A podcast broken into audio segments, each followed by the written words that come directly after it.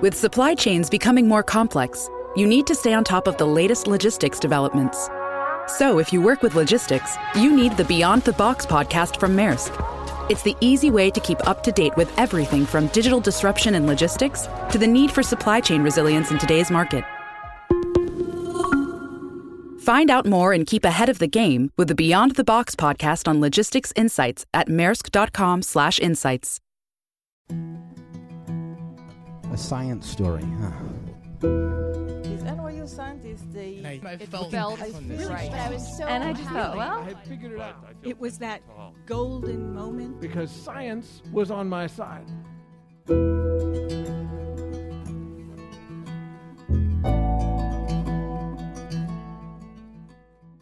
Hey everyone, I'm Ben Lillie, and welcome to the Story Collider, where we bring you true personal stories about science. This week's story is from Carl Hart. It was recorded in March 2015 at Littlefield in Brooklyn as part of Brain Awareness Week.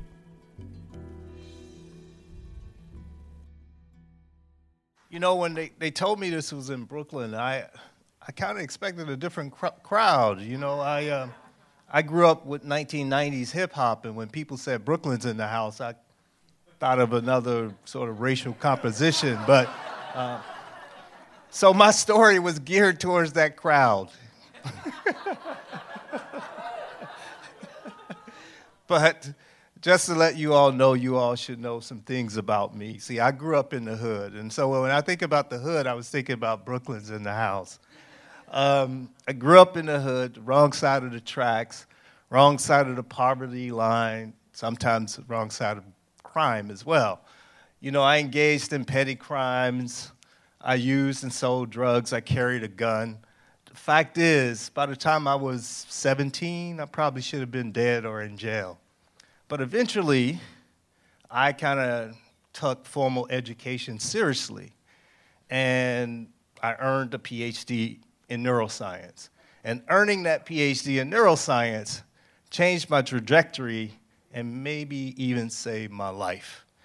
You see, I studied neuroscience specifically because I wanted to solve the drug addiction problem. I believed, I fully believed, that drugs was the cause of poverty and crime in my neighborhood. So I reasoned that if I could solve or cure drug addiction, I could fix the poverty and crime in my neighborhood. But I stand before you here tonight saying that I now realize that neuroscience alone is, is insufficient to address these issues. I came to this conclusion while writing my recent book, High Price. For the book, I interviewed old friends from the neighborhood and relatives. One of those interviews was particularly poignant. It was with my cousin Louis. Uh, he and I, we shared a bed growing up in my grandmother's house when, I, when we were kids. Louis was a math whiz, you see, and he helped sharpen my math skills and intensified my desire to do well in math. But now Louis lives in a halfway house in Fort Lauderdale. And when I had saw him last, I hadn't seen him in 30 years uh, prior to that. I was shocked by his appearance. He stood about six feet tall, but weighed at most 110 pounds. His face, it was drawn, emaciated, and the few remaining teeth that he had were on their way out. My shock turned to profound sadness, but I only showed that I was happy to see him because, you see, I didn't want to make him feel bad. I didn't want to make him feel bad. A benefit and a drawback of my decades in science is that I have now become a master at hiding my emotion. And this skill was seriously being tested as Louis stood before me. We slapped hands, embraced, and without interruption, Louis talked for the next hour. He talked about the various crimes that he had committed over the years and the amount of money he had stolen and stashed. I learned that the police had beaten him up on many occasions. He contemplated whether he should have become an informant. He wondered whether or not he had he should have just said drop dime as he said or turned state on them. But at the same time he was really proud extremely proud of not being a snitch ass bitch. Louis thoughts were disjointed and difficult to follow. He jumped from one subject to another without break or transition he paced around the yard the entire time I was there. His, in, his involuntary, repetitive movements were a textbook case of tardive dyskinesia brought on by taking antipsychotic medication for more than two decades. Although the, detail, although the details are not clear, family lore has it that he was initially put on these meds in the ER after having a bad reaction to some, un, to, to some unknown street drug. And when he was sent to prison, they kept him on these, on, on these medications in order to make sure he was obedient and calm. You know, a chemical straitjacket. In graduate school, I learned quite a bit about antipsychotic medications and what they were used for. See, these were the medications that were used to treat schizophrenia and related disorders. The simplistic idea is that psychotic behaviors, such as those seen in schizophrenia, are caused by overactivation of dopamine cells in the midbrain. You all all know about dopamine. It's in the National Enquirer by now, so you all know about it. Antipsychotic medications block dopamine uh, receptors and thereby prevent the, over, the overactivation of these dopamine neurons. Behaviorally, these drugs quiet the voices in the heads of schizophrenics and reduce their paranoia and agitation. The problem is this some of these medications, the type that my cousin Louis was on, block dopamine receptors so extensively that the brain compensates by increasing the density of dopamine receptors. The brain is now hypersensitive to dopamine, and after years of treatment, the person develops tardive dyskinesia and becomes even more susceptible to psychotic symptoms. In other words, the treatment for psychotic symptoms can actually cause psychosis. It's a trap. With each passing moment, Louis' voice became background noise, and I felt more and more grief and despair. I wondered how this has happened, but I already knew because his story wasn't unique. I had seen similar scenarios with other males' loved ones. Virtually all of them had been initially caught up in the system via drug charge while in their teens or early 20s, and that began a vicious cycle from which they couldn't escape. The skills that sustains people throughout life are usually obtained during young adulthood. This is a critical period. I, for example, spent most of my young adult years in classrooms, in laboratories, learning how to think and how to write how to be non threatening, and how to be white. These skills have allowed me to support my family financially. As a result, I have a stake in this sick society. Society and I both benefit. In contrast, so many of the black boys with whom I grew up didn't have a chance to claim their stake in this society. They didn't acquire the necessary skills and didn't get the needed support during the critical period Instead, they were under the supervision of a system that doesn't seem to understand or care about the importance of black males being invested in this society. Supporters of this system have, an irrational focus on eliminating certain drugs and are preoccupied with those who violate those drug laws, especially if they're black. Selective enforcement of drug laws, in effect, serves as a tool to marginalize black males and keep them in this vicious cycle of incarceration and isolation from mainstream society. Now, don't get me wrong, I'm not suggesting that people shouldn't be sanctioned for legal infractions, because there are times when sanctions are quite appropriate. However, the penalty should not be so severe that the penalized young person is unable to recover and stake a claim in society. In such cases, we all lose.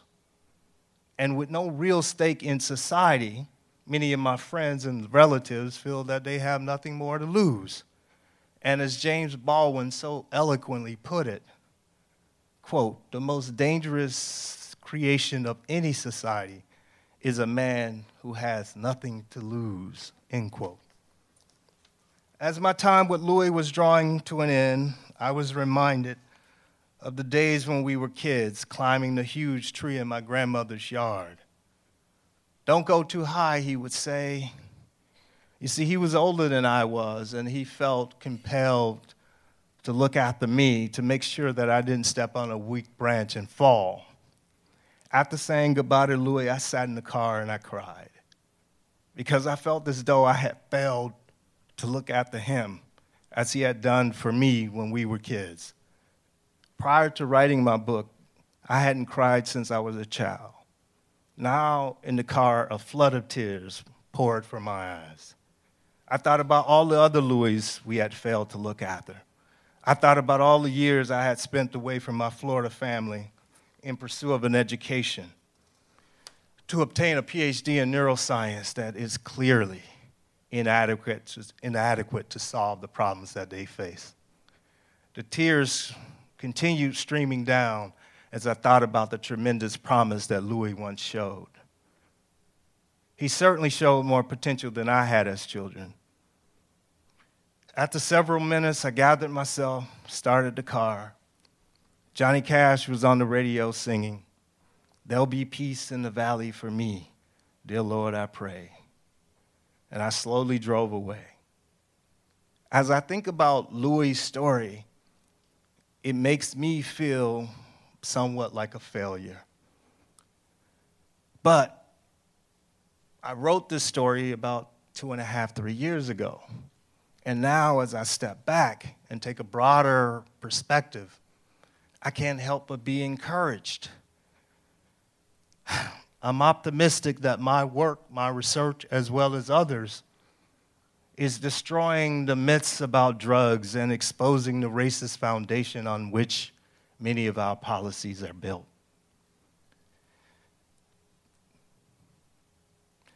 My work, as well as other work, people's work, is also helping to keep people safe and out of jail, here and abroad. Case in point, we have finally had an attorney general who has come out of the closet publicly and said that our drug laws have had racially discriminatory effects and has, in effect, decimated certain black communities. Hopefully, appropriate policies will follow. And abroad in Sao Paulo, Brazil, the mayor has implemented a program based on the work of minds and other people, has implemented a program in which crack users are given a job three hots and a cot. And for you all who don't know what three hots and a cot means, it's a bed and three meals a day. There, and this program has been extremely successful. They have dramatically decreased the number of drug users and so called drug problems. So, yes, I am optimistic. I can't help but be optimistic. I'm optimistic because the world, the world is no longer flat when we talk about drugs. We are now dealing with evidence, at least when we talk about drugs. And with that, thank you all for listening.